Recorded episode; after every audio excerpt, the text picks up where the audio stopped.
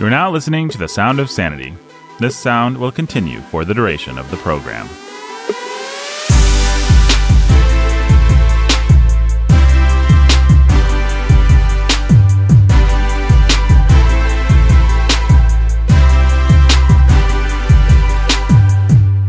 Hey, everybody, welcome to Sound of Sanity. My name is Nathan Albertson. I am your humble and obedient host. So excited to join you for part two of our epic fantasy series. Clad in a gray cloak, riding upon a unicorn out of the sky, it's Benjamin Sulzer.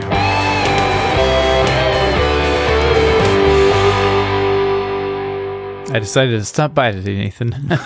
Usually I don't have time for this kind of thing because I'm riding through the the vasty lands of Bloomington. The Vasty? Vasty. It sounds like it's kind of a fantasy Like, word. It's not just vast, but it's like- kind of vasty. It's like a vasty hall. Well, Has the quality of vastness. wait, what's this? I just felt a cold chill, as if a warrior was among us. Ben, you better describe who just entered the podcasting space. Ah, clad in copper mail? I don't know. It, it looks like copper to me. Tin, maybe? No, I think it's copper. Yeah, probably copper. It's pretty cool. It's cooler than tin. Yeah. Clad in copper mail, wielding a golden sword. Which Wow, he, that's a really crappy soft sword I that could be cut through very easily. well, I think I think he just holds that one for show. He's got like a really an awesome sword that will cut. so he's weighed down with an incredibly valuable show sword that he can't use.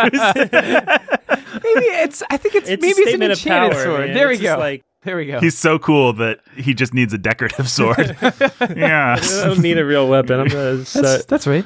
great statement of I'm power. completely unintimidated by you. That's Be awesome. intimidated by my wealth Mhm. and Yeah. significance. Yep. Yep. Well, it's Sir Mensel, folks.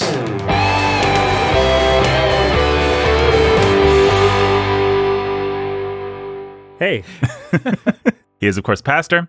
And today, I'm really excited to get back into this. If people will remember from our last episode, we talked about fantasy. We gave kind of a history of fantasy. We talked about fantasy as a genre of speculative fiction, fiction that speculates about what if. Every fantasy story begins by asking, What if? What are some examples of some what ifs in fantasy fiction? Fellas? What if I could move rocks with my mind? Hmm. What if there were uh, a little race of people that like to live in holes in the ground and just live quiet lives? What if I had a laser sword and I could just jump anywhere in space I wanted to with a hyperdrive? What if the said little people? What if a, they had really hairy toes? What if I could change what you're thinking and control your mind simply by asserting it? Huh. Uh, I would say you're a dangerous mutant, and the government needs to shut you down, like imprison you and probably Oh, wow. experiment on you. Guilty of an unforgivable curse. What if it was all a metaphor for social justice issues of today? Oh, Oh, brother. yeah. What if I had a little piece of wood that I could use, and if I waved it around and said the right words, I could, you know, make things happen? Man, be pretty cool. What if I was a dragon rider in Pern? That'd be cool. Hey, yeah, that that's that's great, Nathan.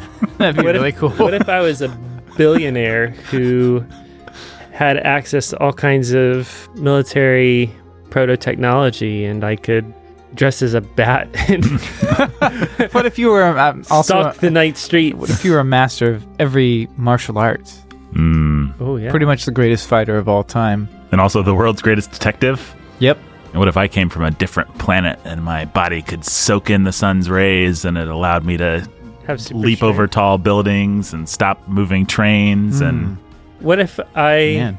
got bit by a radioactive spider and developed only the spider traits that would be cool to have, and none of the ones that would be bad or gross? Yeah, you really you should stop eating bugs. That's my opinion. yeah, especially ones that have been hanging out by our local nuclear power plant. It's such a bad idea. Man, And I'm really not a fan of the egg sac that grows out of you. I feel like that's one of the bad traits. I thought it was one of the cool ones, guys. I don't get it.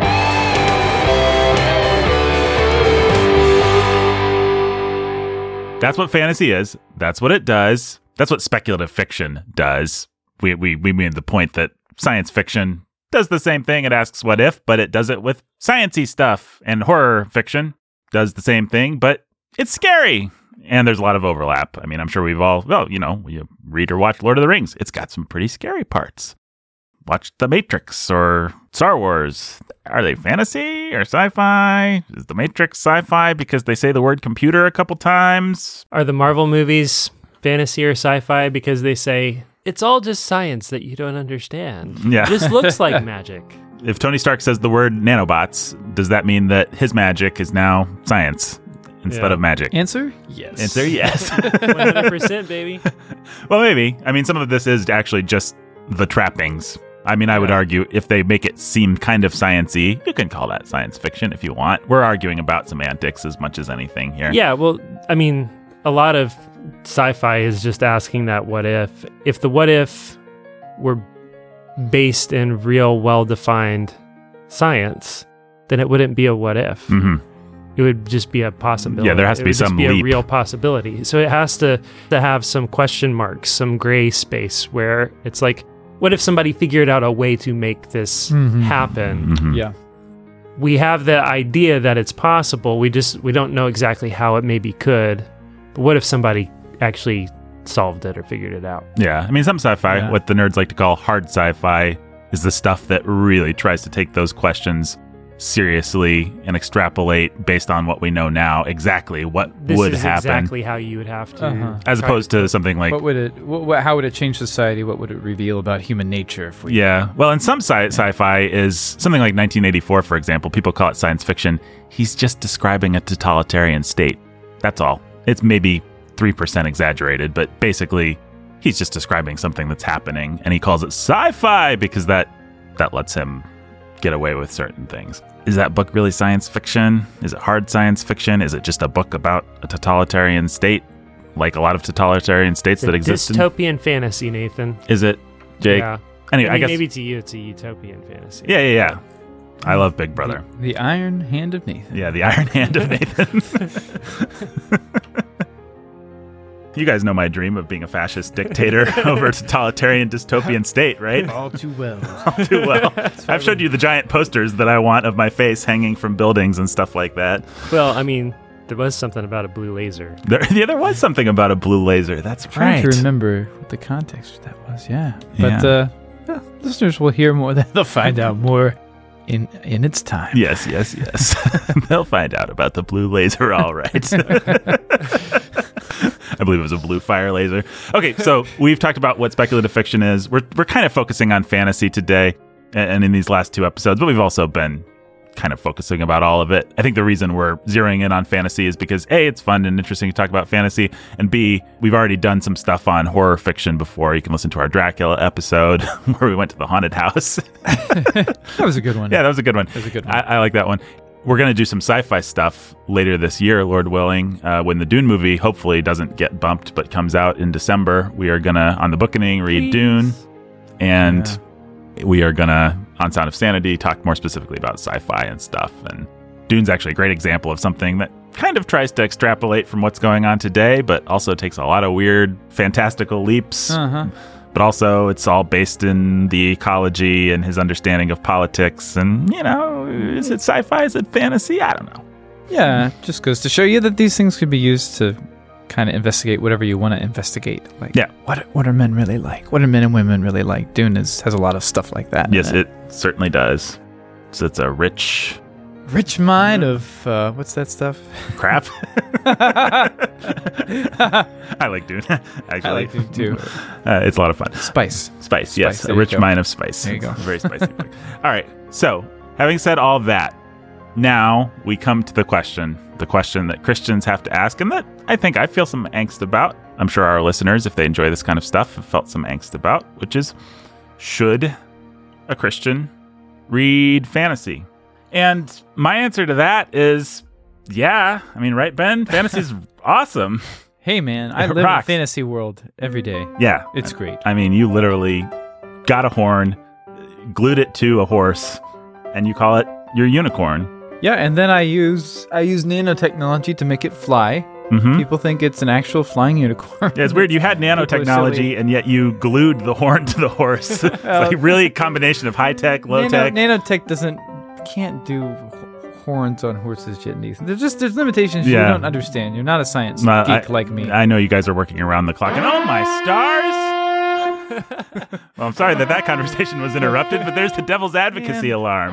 Now, the devil's advocacy alarm, it's been a little while. The devil doesn't always show up, the devil's advocate, I should say, these days on the show.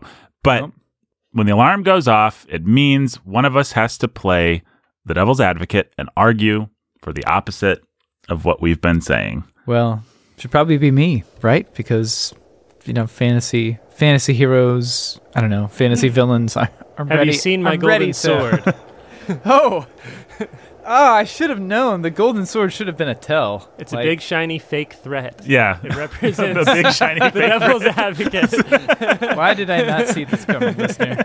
yeah. if Jake actually liked fantasy, he wouldn't be wearing copy or Harper armor and he wouldn't have a big golden sword. That copper armor does not do well in the sun. Let me tell you. no, it really doesn't. Cooking out here, man. All right, Jake, you're going to play the devil's advocate and you are going to make an argument that Christians should not read or watch or engage with fantasy or speculative fiction, right? Yeah, okay, let's do it. All of these what if questions really come down to uh, one thing. Ultimately, they're asking, what if God were not God? What if God were not God? Let me just explain how I get there, okay? God created an order to the world, a natural order and a moral order. And all of these what if questions basically amount to what if God didn't create the moral order the way that he did? Or what if God didn't create the natural order the way that he did? What if the natural or moral order, which are intricately connected, were in some way, somehow, a violation of God's character? What if that were the case? That's the fundamental question that speculative fiction is actually asking. Therefore, it's intrinsically, it is one genre that we can look at and say it is intrinsically immoral and wrong, wrong-headed, and something Christians ought to stay away from. Let me pile on because we've actually had an uneasy relationship with this as we've reviewed lots of speculative fiction movies.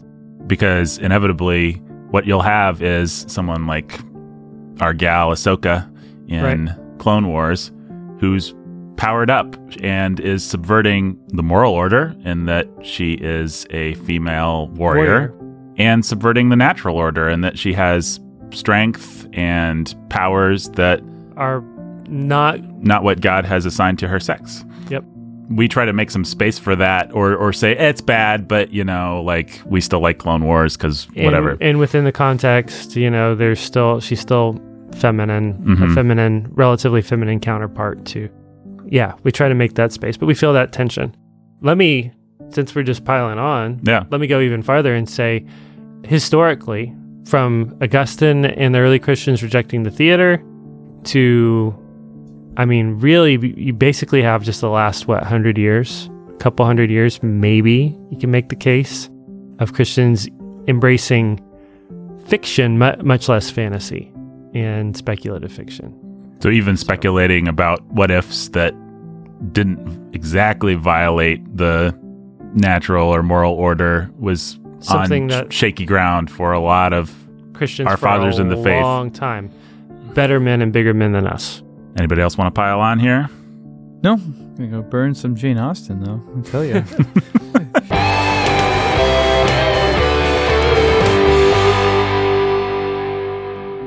well, Jane Austen's actually a great example of 300 years ago, whatever it was, in a very conservative Christian community of people who have their love hate relationship with fiction. You know, she, she wrote Northanger Abbey to make fun of everything that was stupid about the gothic fiction of the time, but they liked novels. So the devil might be painting with a, a pretty broad brush. Yes, Augustine didn't like the theater. Yes, you can find examples of Christians being uncomfortable. I think the devil has a good point, but also it would be painting with too broad a brush to say that Christians have never liked fiction until now. I'm not going to deny that since I'm still playing that role, hmm that Christians, there've always been Christians that have indulged in that sort of thing. hmm What I want to say though is that it's more or less true that the tide hasn't turned to the broad acceptance of it until the last couple hundred years. Yeah. In the last hundred years, especially, with just the full on embracing of all things fictional and fantastical without questions or discernment. We just embrace it as a not not even as a uh, something more that's morally acceptable, but as a unquestionable good. Well, If, if Tolkien did it and Lewis did it, Thumbs up. if it was good enough for Tolkien, it must have been good enough for Jesus, and therefore good enough for me. yeah. that is the syllogism, isn't it? If I if I was going to make a little space again, I would say we didn't really have the printing press until the 1500s. Christians actually haven't had to deal with the ubiquity and ascendancy of art until now because society hasn't had to deal with the ubiquity and ascendancy of art. So, Or the written word. or the written word, exactly. Like we didn't have popularly printed novels Yeah. until relatively recently, historically speaking. The, the the real answer, let's just go ahead and deal with that historical thing right now. The objection to the plays had much less to do with the idea of fiction and much more to do with actors, actresses. It was actually the de- the- degeneracy of yeah. what was happening in that world right now. That's right. So that was the principal objection hmm for one.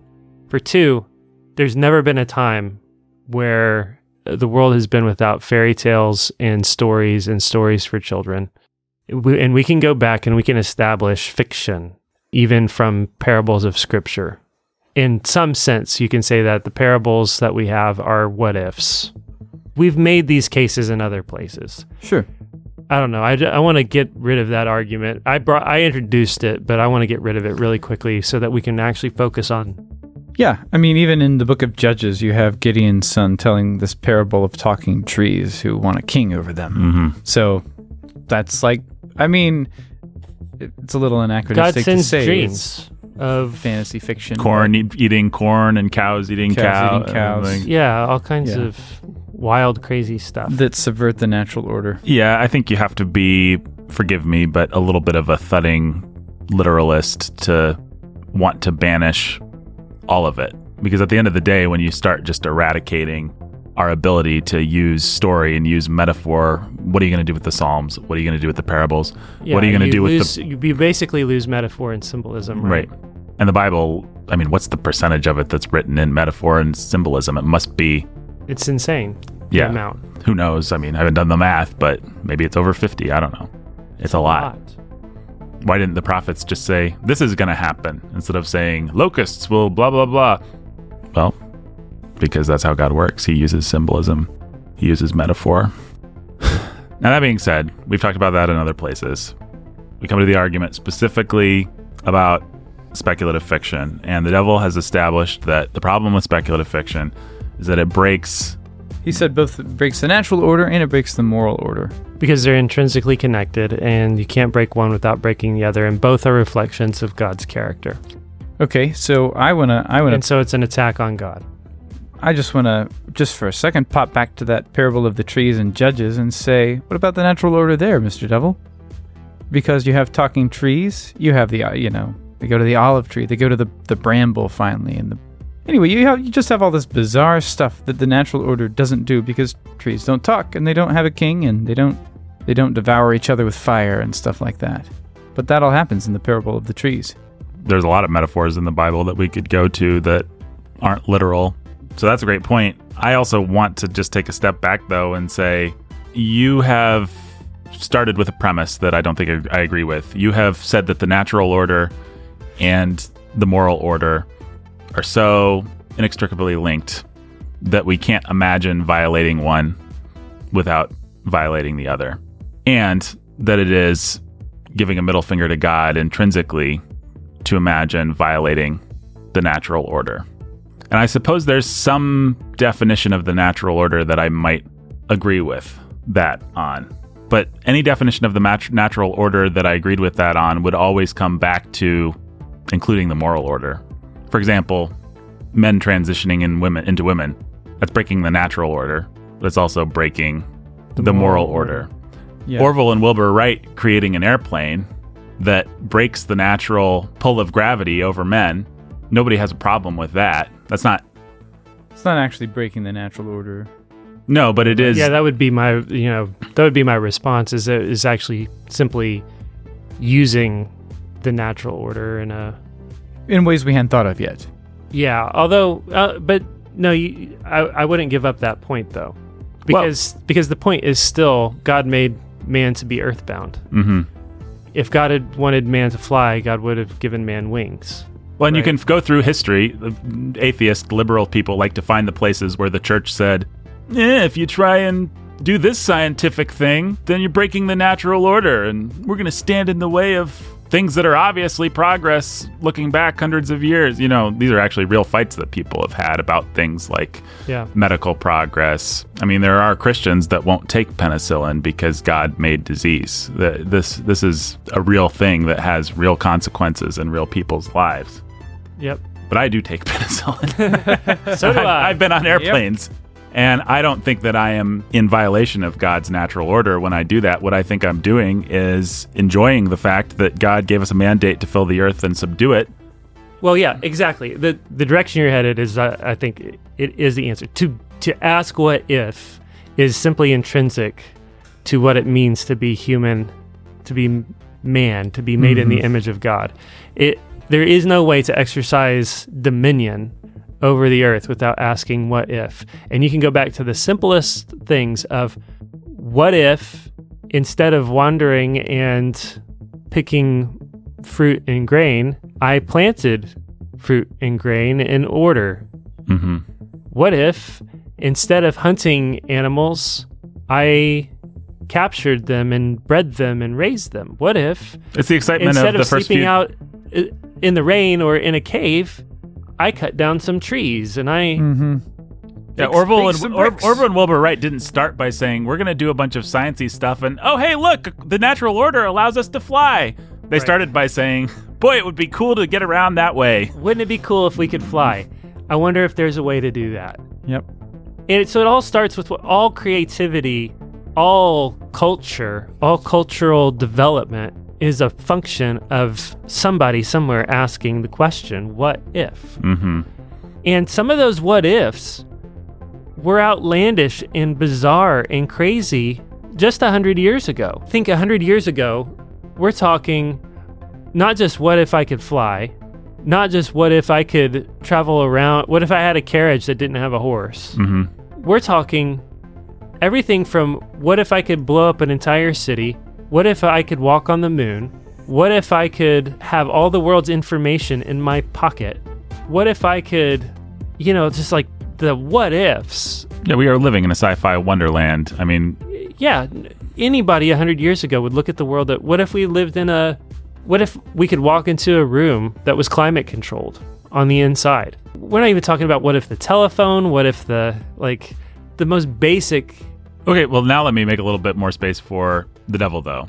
Because what you have to admit as you say that is that the relationship between the natural law and the moral law is really complicated. One thing that I mm-hmm. said, just th- I just threw this off when we were breaking this episode a, a week or two ago, is, and I'm sorry, ladies, but would there be feminism if somebody hadn't created washing machines?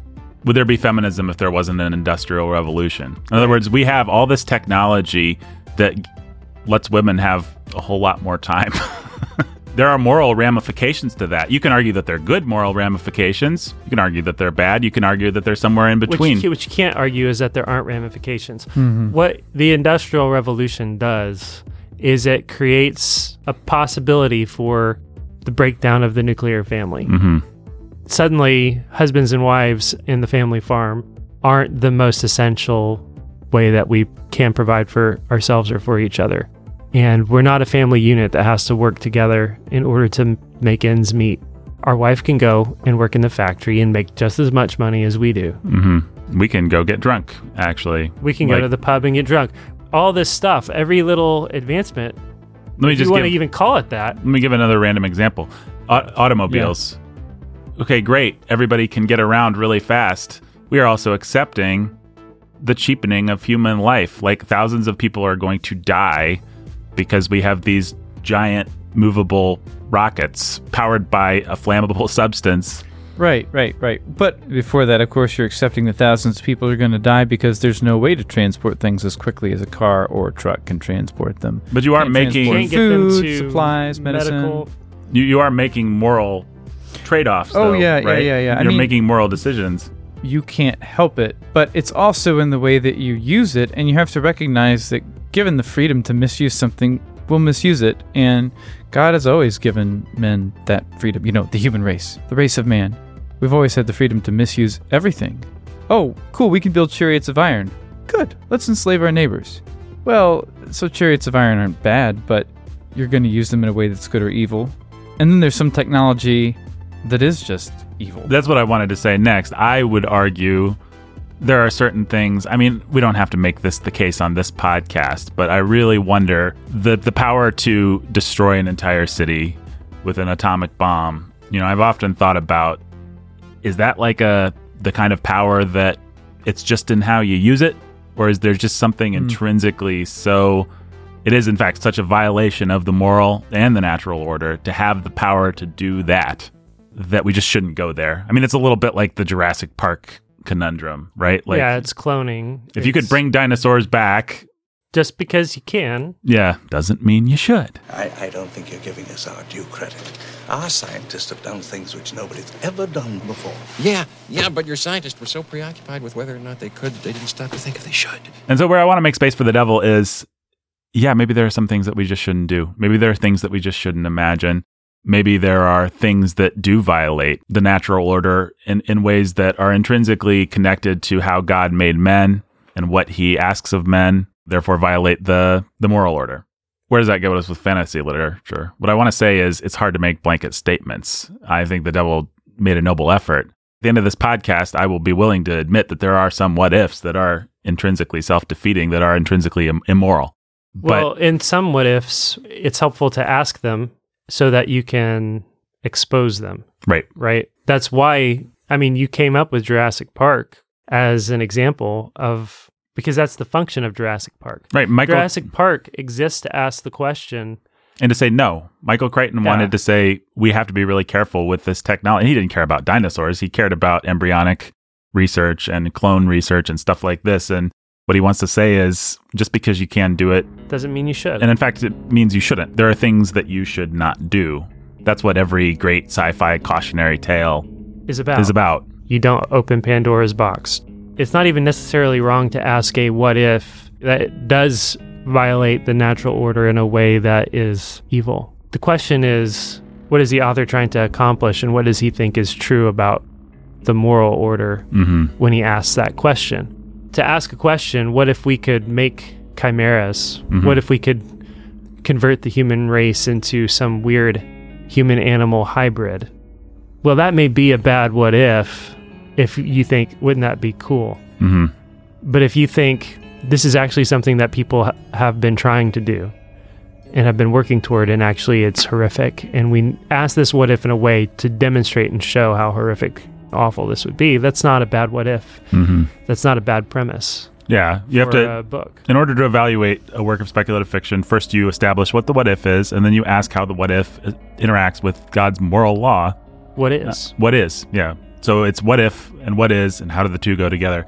I'll give you an example. There was a really popular novel that came out a few years ago called The Power, and it was about teenage girls suddenly getting the power to shoot shoot lightning out of their fingertips. The novel is written as if it's written by a man who's telling the story hundreds of years down the line, and so he's collecting all these historical sources and he's trying to figure it out and he's doing interviews.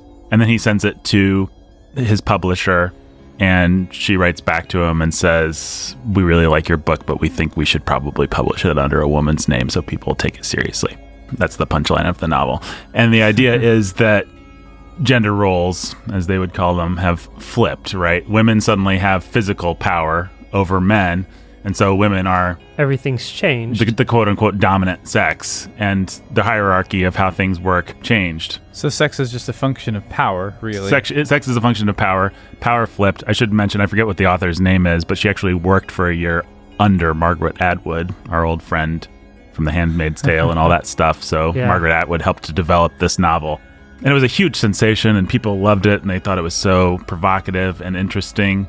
I'm not going to say that you couldn't write a novel with the what if of what if girls, when they hit puberty, were able to shoot lightning out of their fingers. I'm going to say your what if must be subservient to what is, and what is is a natural sexual hierarchy that God has created that, in fact, would not change if women could shoot lightning out of their fingers. Because there's more to sexuality and there's more to the economy of how the world works than power. Right. And- well, and actually, I mean, power is an ambiguous word, right? I mean, think of how much when women hit puberty, their power over men actually is pretty great. Yeah, it sure is. Yeah. I no mean, kidding. it- it's it's a cosmic power that shapes the world every day, and any boy can tell you that. Yes. Like, duh. It's just not masculine power. Exactly. And the pagan world hates that. Like they hate that there is such a thing as masculine power. They hate that there's hierarchy. But the power that women do have is pretty intense, actually. and it is borne out in every day-to-day interaction and is borne out in human you know on, on the micro level and on the cosmic you know human history level the fact is and i think we've said this here before i'll say it again the idea that men have power because they have broad shoulders strong chests Mm-hmm. is completely backwards Right. God designed men to have authority and responsibility, and therefore He gave them broad shoulders and That's strong right. arms and strong chests. God designed women to bear life and to be in a s- Adam's helper Mm-hmm. and to be in that position of submission and dependence. And He made them that way. So at the end of the day, the real question isn't can we ask what ifs that in some way violate either the natural order or our perception of the natural order. Question is what's the purpose? Mm-hmm. What's the point of asking the question? What does that tell us about the moral order or the moral law? Right. In the power, the purpose is to prove a premise that is wicked, which is that sex relationships are based on a hierarchy of brute strength, and that if you reversed that, it would reverse everything. That's just not true. And we can talk about all the ways that it's not true. The world's full of equalizers already, right? First of all, Ben made a good point in saying Women have all kinds of power. women have all kinds of intrinsic power already, hmm for one. For two, the world is full of all kinds of equalizers for brute strength. We call them guns Mhm. and knives and drones and There's no woman right now in an abusive relationship who couldn't end that relationship as soon as her husband in a falls show asleep of power and strength. in a sh- in a show of physical power. Everybody can shoot lightning out of their hands, metaphorically speaking, because they can shoot bullets. Literally speaking. literally speaking. we already live in a world with all those equalizers, and it a- actually hasn't changed the hierarchy. Now, okay, where does that get us with the devil's argument? The devil has said, well, I mean, is the is the devil going to ask if I'm a devil? Am I going to ask about? Hey, what about the occult? What about that stuff? You can't give people occult powers and tell me you're not messing with the moral law.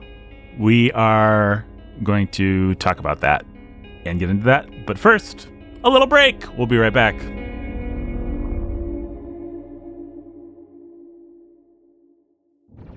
Thanks for loaning me that Harry Potter book, Radiohead, but you know what I realized? I I don't think fantasy is really for me. I understand completely, Ollie. Bleep bloop. Fantasy, sci fi, it's also far fetched, you know? Indeed it is, Ollie. Watch out for the Zorpadorpian on your left. Eat laser, Bughead! Great shot, Ollie. Well, the gravity of Zorpador has taken some getting used to, but you know, I think I'm improving. We will have the Zorp crystal in no time. But what were you saying? I was saying fantasy and sci fi, I just don't get the appeal. Bunch of made up peoples and places and, and nonsense words. More Zorpadorians incoming. Kill, kill, kill. You know, I guess on the other hand, I, I do like it when a writer who knows something about science takes a real technology and pushes it to its limits in a fictional form. Like Arthur C. Clarke, Alastair Reynolds, Charles Stross. Well, yeah, Stross does stray into space opera a little bit much for my taste. Space opera is often insipid at best. Bleep bloop. You said it, Radiohead. Just the same old Campbellian monomyth repackaged again and again. By the way, Ollie, I have confirmed that the powers in the Zorp crystal will allow us to bring the beautiful princess back from the Doom region, thereby fulfilling your destiny as the chosen one. You're a real pal, Radiohead. The other thing I feel like a lot of space opera does is it takes the same old cultural stereotypes, it barely even bothers to recontextualize them. Ollie, look, coming out of the Zorpadorian forests. Oh no, it's, it's a red skinned savage alien race. They'll kill us both. No, Ollie, the native peoples of Zorpadorp are noble and in touch with the nature that is all around them. Oh, oh, well, that's that's good then. Uh, hey, is that the death ship of Zalaxor the Evil? He has oppressed the natives for far too long. Let's get him! Activate your anti gravity boots, Ollie. Done and done, Radiohead. Ah, for a true literary experience, though, give me Proust any day of the week. There is a saturation in his imagery that I can only describe as symphonic. I have you in my tractor beam now. Zalaxor, the Evil! I see you fought off my Zorpadorian mercenaries, but they were only the bait. The Zorp crystal will never be yours. The only thing you can look forward to is a painful death. Radiohead, I thought the bad guys didn't know we were coming. Bleep bloop. Apparently, we were betrayed.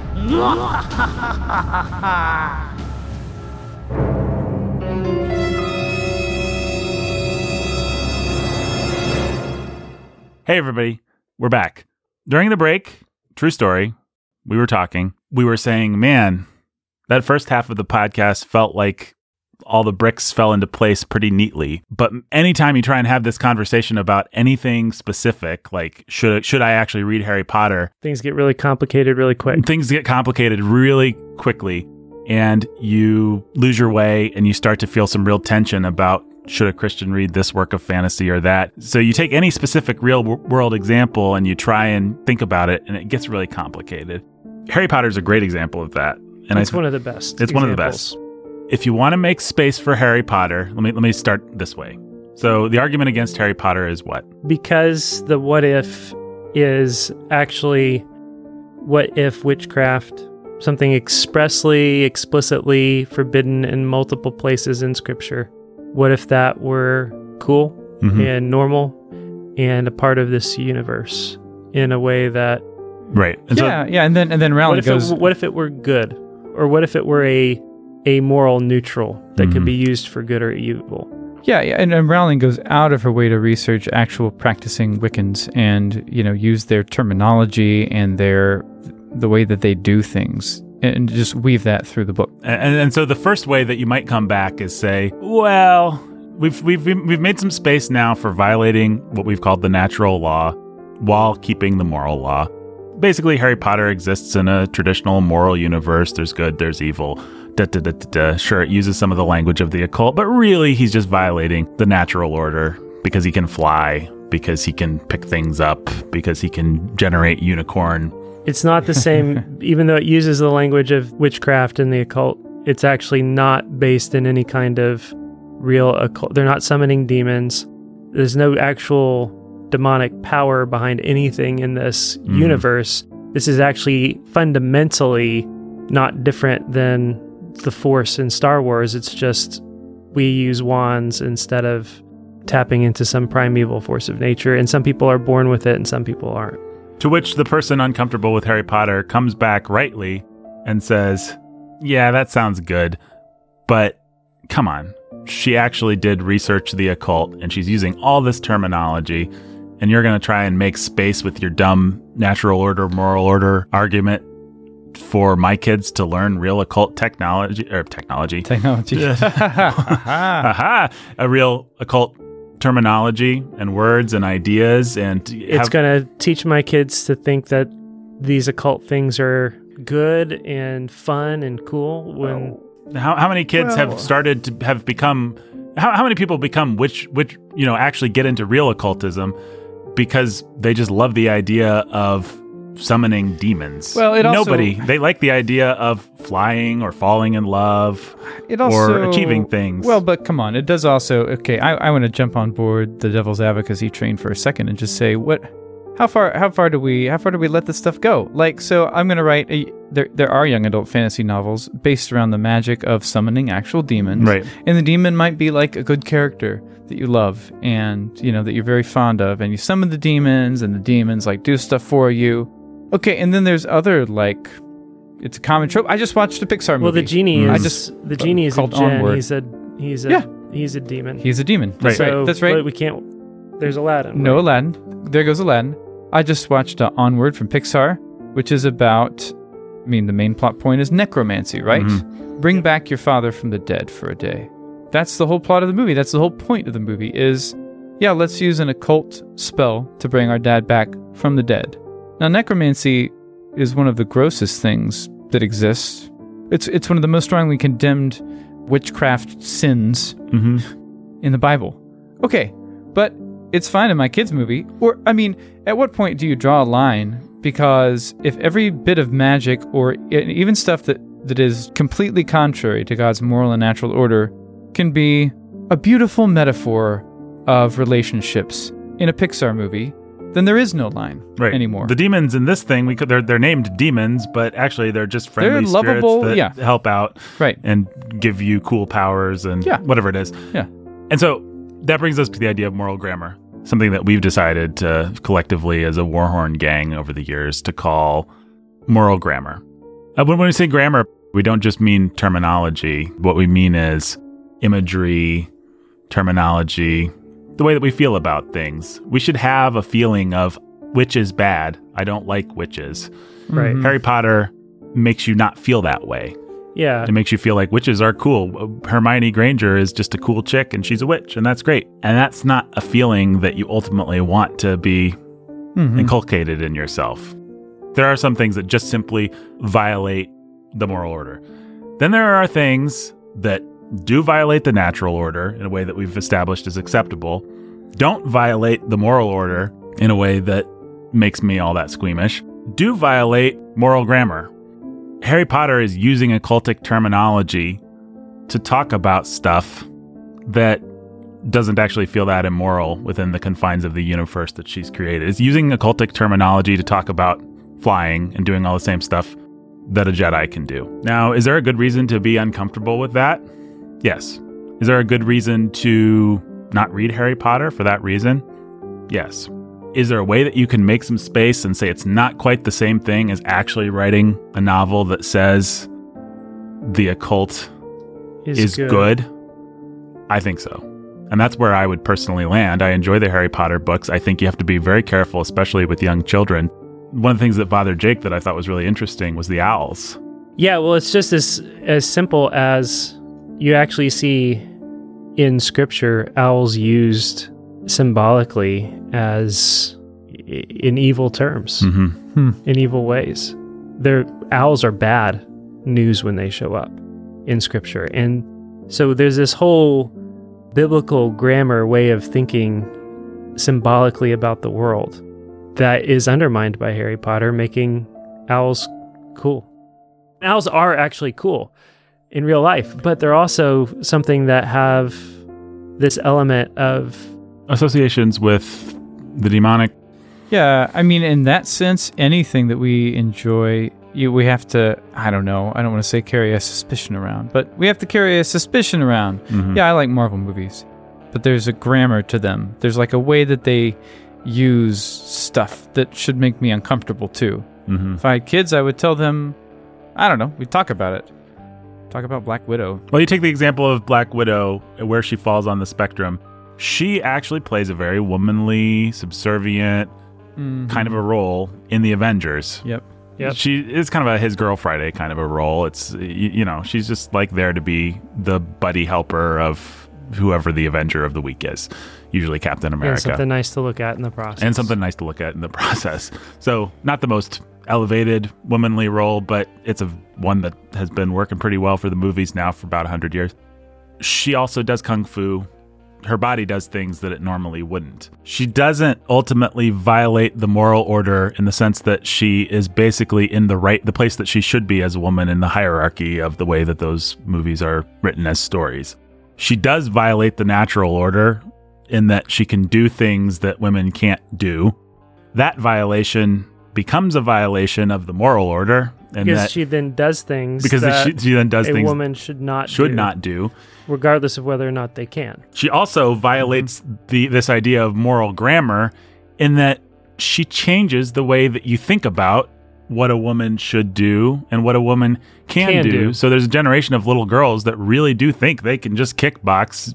Well, and there's a generation of little boys that have their maybe this is as far as we'll go into this, but have their sexual their erotic desires changed by watching a woman do what she does. And if that's true, much more true for Wonder Woman, let's say. Right. And so there's a deep perversity to it. The more you blur the lines, the more you, and it doesn't even really matter where you blur them. hmm The more you blur the lines, the more you take what you like about women and also take away some of what's scary about them. The more androgynous you push things, that's a real shaping influence.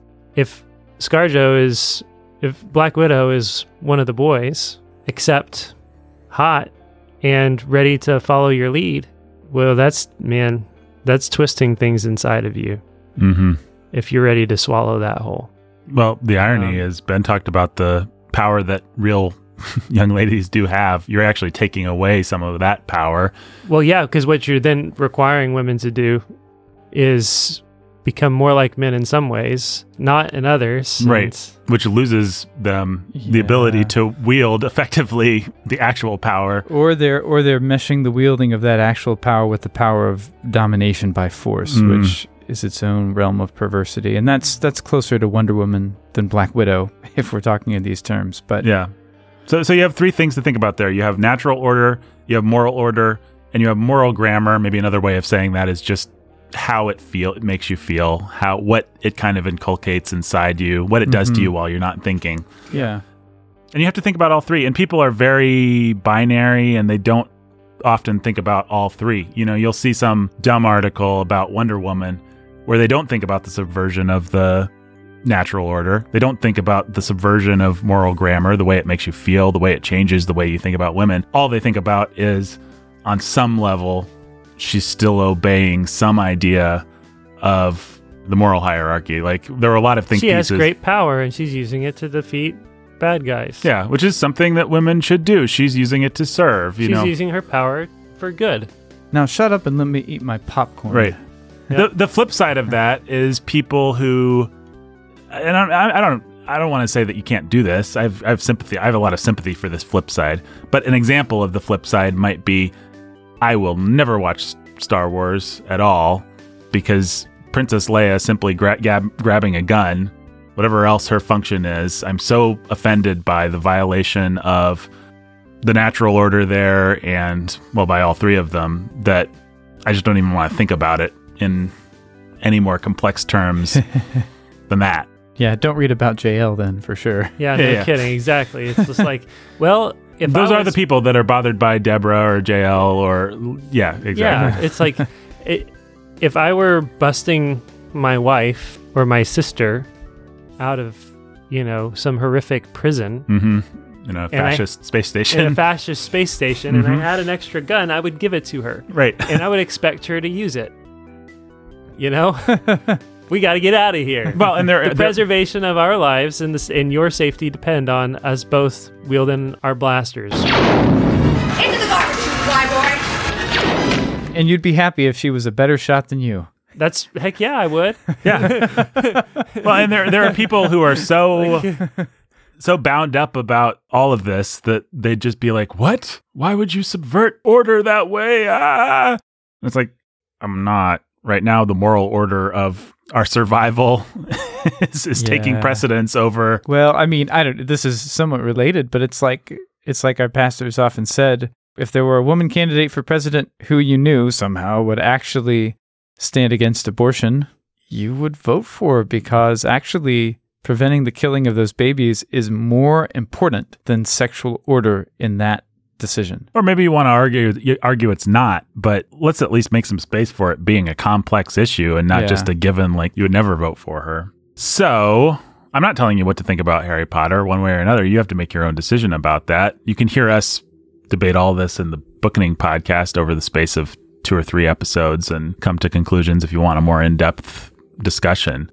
But I think you have to think about all three things natural order, moral order, and moral grammar or how it makes you feel. Yeah, and you need to beware of developing strange principles that justify what you like and not what you hate or not what you're inclined to not like in the process, which is another thing that we that people really want to do instead of engaging the actual principles at play. If, if you're going to give Harry Potter a spanking for making you like witches, you could at least give Tolkien a slap on the wrist for making you like wizards. And then you could say, it's more complicated than that, sure, but let's not try and pretend like the, the thing that we like is the best and most morally great thing ever. And the thing that we don't like must Yeah. be intrinsically evil. Oh, and yeah. then pretend like we've actually done the work of thinking about it in a more complex way because we've developed a principle that allows us to justify the one and not the other. Right. Okay, l- let's let the principles be honest principles that have integrity across all our applications of them. hmm Whether that's to Lord of the Rings or to Harry Potter or to Narnia or to Star Wars or to Marvel or to whatever else fits in your conglomeration of Disney movies, you know, where we're conjuring up a djinn or we're Yeah. where Mhm. we're casting a spell to bring our dad back from the dead, or we're having a whole celebration of the Day of the Dead, you know, have the Greek gods in Homer or Mm. in that Disney classic Hercules Mhm. or anything in between. More like Huncules. yeah. Or, I mean, and you also, uh, this is a point I brought up in conversation at one time with Jake and Nathan, but if you were a missionary in Africa and you were dealing with actual witch doctors, chances are good, I think, that you wouldn't read Harry Potter to your kids or let them read it because things, the moral grammar would be so confused then because you have actual witch doctors casting actual spells, interacting with actual demons. Uh, You know, yes, you have to consider where you are. Context is important, actually. Yeah. I, yeah, I was just about to say that this it is subjective in this sense. There are some people that definitely shouldn't read Harry Potter. If you're the kind of person who's going to be corrupted by that subversion of the moral grammar, if you're the kind of person that really wants to believe that actual witch witchcraft is cool, if you're tempted by the occult, and then you read a book that's at all confusing about it, that's going to do more damage to you than I don't know, even to some blase materialists who just don't care one way or another about those things. So I think but think then let's also recognize that there is a world of books and movies out there that are made by blase materialists Mhm. that are pressing that order on your life. Yep. And every other heresy known to man the nihilism, the evolutionary garbage, the rationalism. At a certain point, you're stuck with history or historical fiction by Christians who are perfectly orthodox, Mhm. right? Or maybe some speculative fiction by perfectly orthodox Christians. good luck finding that. I'll Oh, tell you who good wasn't grief. perfectly orthodox was C.S. Lewis.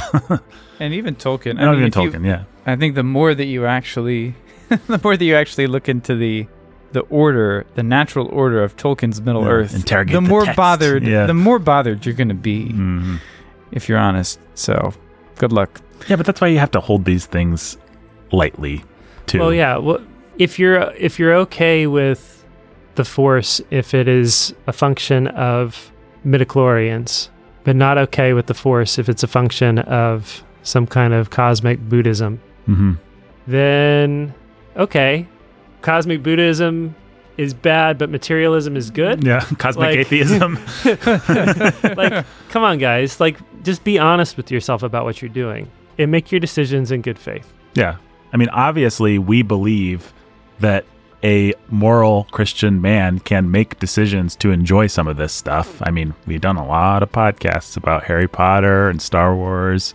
We like that stuff, but you got to be careful about it. You got to actually think about it. You got to be willing to say no to some stuff.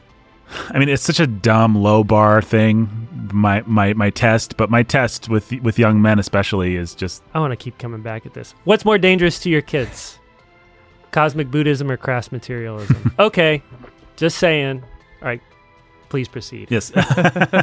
Because context matters. yeah. In the context that you, if you're in the West, you know, like in America, your kids are probably going to be more tempted by cosmic atheism than they are by cosmic Buddhism. Oh. I, I think honestly they're practically the same thing in America because you can have both. You Mhm. do have, in, in practice, in my experience, you have a soft Buddhism and a hard materialism, and they're perfectly compatible. Mhm. So, I don't know. Okay, fine, fair point.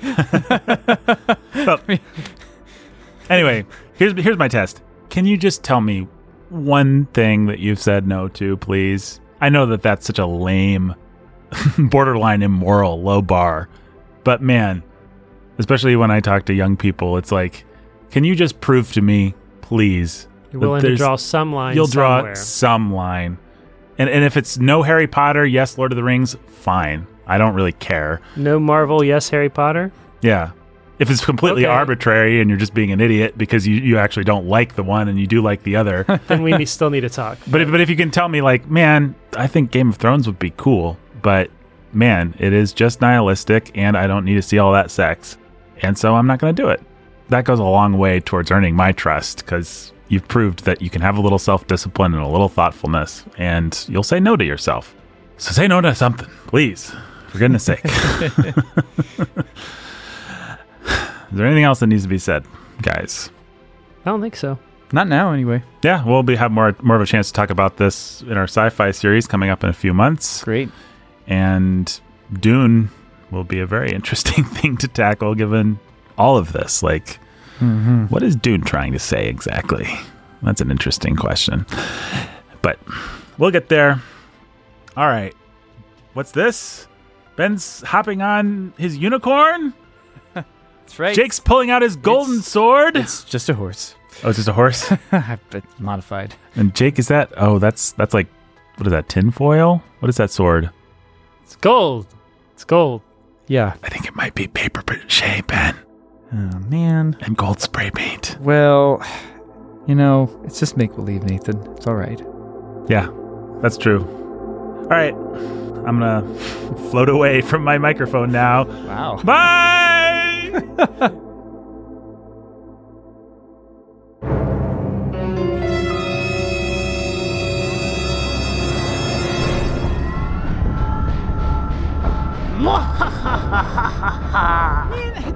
Man, laugh like that all the time. I mean, I know you're evil and whatever, but I agree. Bleep bloop. There is a thousand percent too much evil laughter. It's what I do.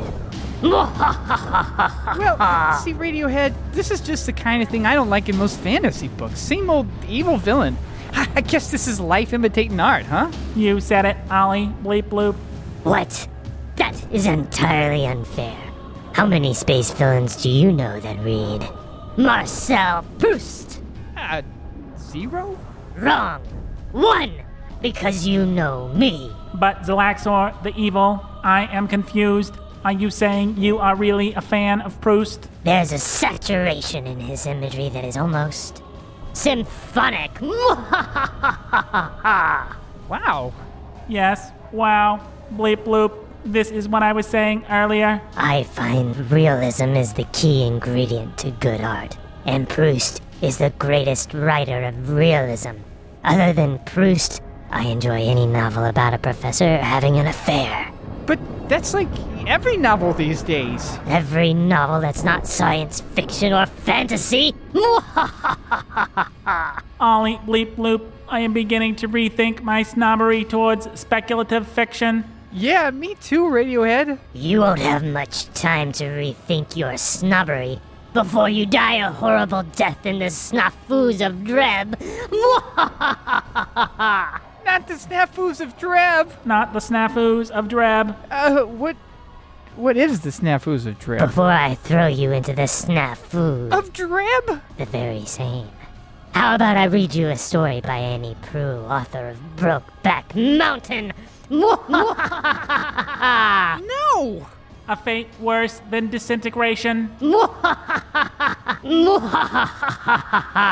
I guess this proves that science fiction and fantasy are legitimate genres, Radiohead. Yes, Ollie.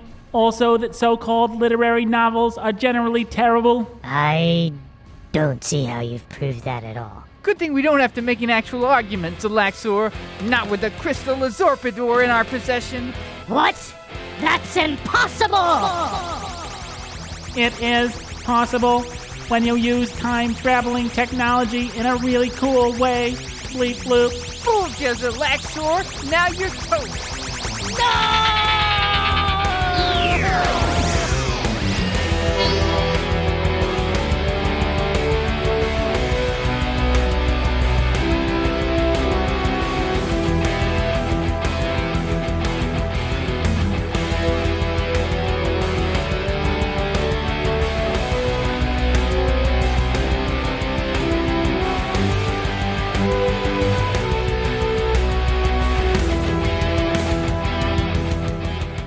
Sound of Sanity was uh, produced by Nathan, associate produced by Ben, and executive produced by me and Nathan. For more great content or for special bonus content, support us today at patreon.com forward slash sound of sanity. And until next time, Stay fantastic.